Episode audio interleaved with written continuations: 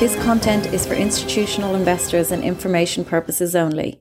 It does not contain investment, financial, legal, tax, or any other advice and should not be relied upon for this purpose. The materials are not tailored to your particular personal and or financial position. If you require advice based on your specific circumstances, you should contact a professional advisor. Opinions expressed are those of the speakers as of the date of publication, are subject to change without notice, and do not necessarily reflect Mercer's opinions. Hello, and welcome to another podcast in our Critical Thinking, Critical Issues series. I'm Colin Tipping, and I lead Mercer's global insurance practice. Um, today, I'm joined by Erin Bacewicz from our US team and William Gibbons from the international team. Now, as we head towards the end of 2022 and into 2023, there's no doubt that insurers are still facing lots of issues. And that's not only in their core underwriting business, but also, given what we see in markets, it's a time of challenge on the asset side of the balance sheet as well. Now, the timing of the podcast is opportune as we're just about to launch our 2023 Themes and Opportunities paper, which this year is accompanied by a survey we recently conducted across our insurance client base. I have to say there's some really interesting themes emerging, some perhaps obvious and some less so. Erin and William, I'd like to get your views on how insurers are responding to some of those themes. So perhaps a few general comments first. Um, Erin, if, if I'm an insurance chief investment officer in the US today, what am I thinking about? What's on my agenda when I sit down at my desk on a Monday morning? Good question, Colin. I think if you're a chief investment officer in the US today, I think you have a lot of competing prior- priorities, a lot of challenges to consider, and it can be sort of a challenge to even know where to start. I think, um, you know, following the COVID 19 pandemic, um, inflation that followed, as well as the exacerbation that followed the uh, Russian invasion, invasion of Ukraine, we have seen um, persistent inflation that has been a challenge to the global economy. Um, the US is not immune to that. So, what we have been focused on um, as an economy and as um, insurers broadly within the US is how to position portfolios to um, withstand the potential for higher inflation over the longer term, as well as um, incorporate diversification in essentially all its forms. I think there's a lot of uncertainty right now from a geopolitical standpoint, as well as you know from a growth standpoint, both within the U.S. and on a global front. And so um, many CIOs are taking steps to revisit all the elements of their investment pro- program in light of these challenges. Thanks, Erin. So playing that back, it's recession, interest rates, energy crisis, geopolitical upheaval, and so on. And, and William, while we can think about the rest of the world sometimes in slightly different terms, um, are the main themes similar ex-US? Yes, I'd say I'd say definitely. So positioning for sort of higher inflation, whether you take that duration down or how you deal with that, you think about a P&C context. And then there's also specific issues. So in the UK, we've clearly had, uh, in fact, two changes of prime minister this year uh, and volatility in, in the government bond markets. There's also been volatility across Europe, so particular idiosyncratic spikes, which are very relevant to insurers invested in those countries. Uh, so your home market, often there's a bias towards government bonds in that market, and you you you do have that exposure. So definitely those sorts of themes, uh, and, and and also a couple of other ones. So things like derivative liquidity. Um, managing that liquidity, making sure that you're able to cope with interest rates up if you've got a big interest rate hedging book on on on on, on your balance sheet, and how do you deal with that? Um, it's definitely come into sharp focus. I think by and large, insurers have, have weathered the storm quite well, um, but it has been something of a storm and really a standout compared to about the last 12 odd years where we've had relative stability in interest rates. That's an interesting point on the rates up scenario, and it's uh, likely, I guess, that that's something that's going to be with us uh, for, for some time. Um, so I'm thinking when I and, and indeed a number of our colleagues across Marsh McLennan, when we speak to our insurance clients, uh, it's clear there's more focus now on the asset side of the balance sheet. It's more than just underwriting. There's also a thought that perhaps that brings a lot more complexity in how insurers' balance sheets are being invested. Um, how do you see that coming through when, when you're working with clients on a day-to-day basis? Perhaps William, again, maybe a bit of a global picture and then hand back to Erin. Yeah, so I think I think from a from a from an overall sort of global perspective, there's there's there's definitely starting to be concerns about how you invest, how you manage liquidity across your whole book. That's been one thing that's come out. And, and so allocating to illiquids, which has been a popular trend, that does continue, and we see that continuing. Um, but either moderating or people being slightly careful about what they buy and thinking about the new world that we're in. Um, there's also, I guess, prob- probably a sense of sort of balance around the investment opportunities. Clearly, spreads are wider now. Equally, you've got more risk in the market. Uh, and, and at the same time, you've got other factors which maybe particularly impact outside the US. So things like moving exchange rates. So the strong dollar, for example, you do have a large number of insurers invested in the US market. And uh, as, as, as, as they typically would hedge their exposure to the US dollar, those hedges have moved against them in a mark to market sense. And from an overall balance sheet perspective, that's fine. But again, just coming back to liquidity, that means that those hedges need to be collateralized or they need to be settled. And then that creates sort of liquidity complications as well. Okay. And Erin, what are you seeing in the US in that context? Yeah, in the US, I'd say very similar themes. Um, you know, I think a lot of, of organizations are asking themselves, where do I spend my next marginal dollar? So on the one hand, we have high quality yields essentially returned to the markets after a very long time of essentially, you know, chasing yield in various senses and looking to go, you know, into more liquid assets to try to get more of that illiquidity premium, which we still do think exists. Um, but I think it's not as straightforward now, just given that, you know, if if an insurer potentially wanted to take some risk off the table and get a fairly reasonable yield, they could do so at this point in time. So I think right now, what's most important for insurers is really just making sure, from an overall perspective, um, is the investment portfolio's risk posture in line with what the, the posture should be for the organization broadly? And if so, let's revisit everything that we have in our portfolio. Um, and that includes, you know, what is what is the most optimal uh, diversification at a, at a higher level to protect against the the potential for higher inflation in the longer term. So do we have real assets where we need real assets? Do we have the appropriate amount of floating rate type investments that can help protect against inflation, that kind of thing? And then also within fixed income, um, essentially optimizing between both public and private um, where it makes most sense. So you know, I think right now a, a, really good question would be to, to ask yourselves, you know, public and private yields are, are fairly similar. Um, does private credit still look attractive and make sense?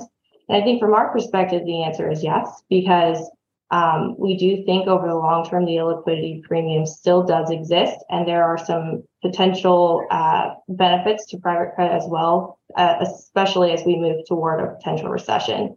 So, a couple things that private debt can offer are structural protections, portfolio diversification, so adding along, you know, in that theme of, of diversification in all of its forms, and then also stronger covenants with the ability to potentially work out you know, situations where otherwise would have led to defaults. So I think those are, you know, just a couple of the things that that insurers should be thinking about at this point in time. So if I'm again a CIO sitting at an insurer, you know, we're seeing this uh, link to high quality yield. We're seeing uh, alternatives becoming a more uh, less alternative, perhaps, approach to uh, what insurers are trying to achieve. Um, and I think there's a themes that both came through uh, with respect to the uh, the paper we just are launching, as well as the survey. So again, one of the key issues that we we, we within the survey was that the vast majority of insurers are seeking to increase their allocation to illiquids, to alternatives, particularly alternative credit and that that kind of thing. Um, but that has some consequences as well, you know, particularly in terms of time and effort. You know, public versus private assets do require a different uh, degree of resource, a different degree of oversight, governance, and so on. Um, and that's typically stretching insurers, particularly those who see perhaps underwriting is still their, their main job. And I guess one of my observations is that you know not everyone has a uh, a large in-house internal investment team, if you like. So so how are we seeing that stretching insurers? You know, it's got to be putting pressure around governance and resourcing. Are those things that we're seeing uh, both US and internationally? Uh, perhaps, Erin, if I could ask you to comment on that. Yeah, absolutely. So um, our survey did provide some pretty interesting results. Um, I think one sort of stat to throw out there was about half of the respondents had less than five employees dedicated um, directly to investments or solely to investments. And um, sort of the challenges that those respondents highlighted as the most significant challenge was, you know, resourcing um, as it relates to both ESG challenges, uh, accounting and regulatory type of issues, and then also in um, accessing private allocations. So um, I think that is definitely, you know, an area where insurers still find the most attractive. I think about also half of the insurance clients that responded to this survey intended to increase their private debt allocation over the next 12 months. And so, um, you know, I think resources are definitely a thing that that insurers should be thinking about because while it can provide great benefits to the portfolio in, in many different ways, it can also come with some added operational uh, requirements. And so um, we have had some prospects actually talking to us about this, and um, they were asking essentially if we have solutions to try to meet that requirement, um, those additional operational requirements, and and we do. So I think there are ways that insurance clients are trying to get access to this more complex part of the market that is still attractive in a portfolio construction sense, in a way that makes sense and can simplify their day to day roles. Mm-hmm. So I think certainly the convergence of, of, of, public and private markets it's, it's it's fueling this this growth in alternatives, I guess. And William, from a maybe a UK international perspective, um, how, are you seeing insurers respond to that? Um, is there more outsourcing going on? Are they hiring teams to invest directly? What are you seeing happening?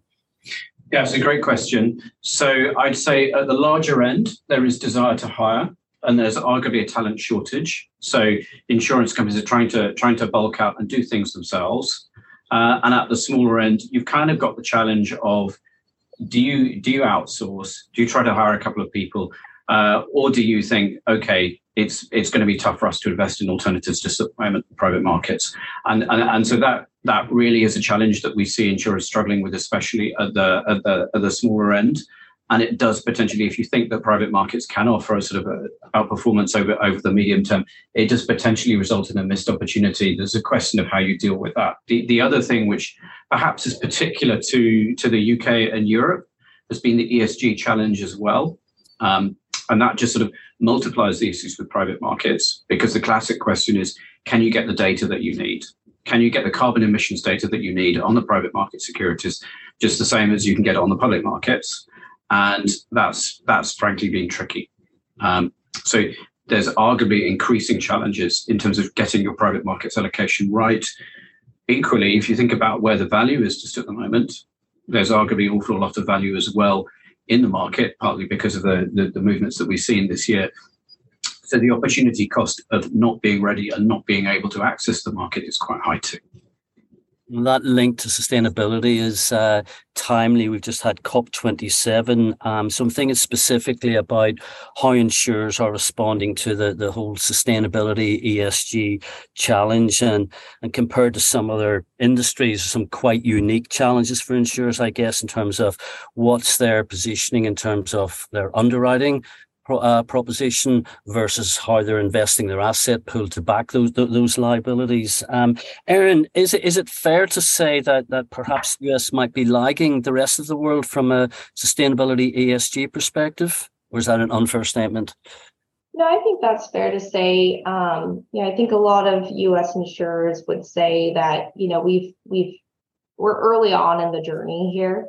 Um, and really, what what's been occurring over the last couple of years is a lot of conversations more at the organizational level of what ESG means for for their organization and how they should express it. Um, I think there's a lot of things to consider, especially you know if you're a workers' compensation type of client who insures all different types of businesses, right? Um, you know, I think you, as an a U.S. insurer, are trying to make sure that the way you approach ESG aligns with um, sort of the demand from your stakeholders, as well as you know aligns with your business. Um, and so, in fact, from our survey, a couple things that came up, three reasons why. So actually, this was a this was a interesting statistic. So 71% of US respondents noted that they incorporate ESG factors into their decision making. And of the few that do not, um, 64 plan to do so, 64% plan to do so in the future. And so the three reasons why they are planning to do so is, you know, one, stakeholder views or preferences. So I think this is really growing within the US. And then um, the next two are essentially to respond to reputational um, considerations as well as regulatory or political expectations. And I, I will say, um, so one, one of the things that's become more of a uh, regular thing for, for insurance clients is um, the uh, task force on climate related financial disclosures. So the TCFD, I have seen um, some surveys come through for my insurance clients, and I believe about 80% of the market now, based on direct written premium, is responding to this survey. So um, I, I, do think the US is early on in our journey, but it, I do think that the momentum is there and it will continue to grow. Okay. And certainly there's no shortage of the, the speed or the pace of regulatory changes. Um, William, from the perspective of how the ratings agencies are thinking about uh, whether it's ESG sustainability or, or more broadly things like accounting changes and so on, um, what are clients saying to us about this? So I think on the P&C front, uh, there's definitely been challenges around sort of losses on kind of events around the world, some driven by climate change. You've got concerns about rising rates, uh, and you've got concerns about potentially the investment environment that we're moving into and, and, and potentially losses on, on portfolios. So there's definitely a sense of sort of vulnerability there.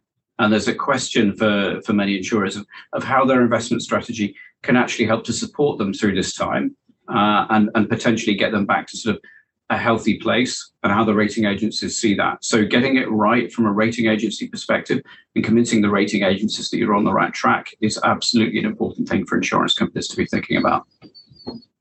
Thanks for that, William. I think we could talk about these topics pretty much all day, but I'm afraid time is is almost up for us. Um, perhaps, Erin, just uh, a, a, closing few comments, if you like, to bring together the points that we, we've thought about here and perhaps how we positioned our thinking with respect to our, our, our views into 2023. And then, William, I might ask you to, uh, to also uh, make some comments similarly.